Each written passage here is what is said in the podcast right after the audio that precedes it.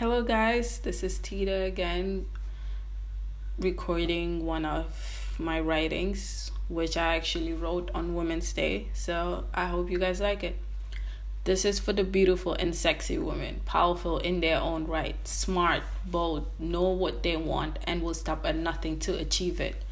The strong, fearless, courageous women who use their voice for the greater good the women who stand up and fight for the spaces women are awarded to today. The ferocious women who stand up and are empowered by the silence of their mothers, aunties, grandmothers, cousins, sisters, and friends who are unable to use their voice and have been in the struggle. The woman who conquer it all, loves freely, selfless, kind, compassionate, and welcomes all with open hands. To all women over the globe, you are loved, you are appreciated, you are celebrated, you are honored.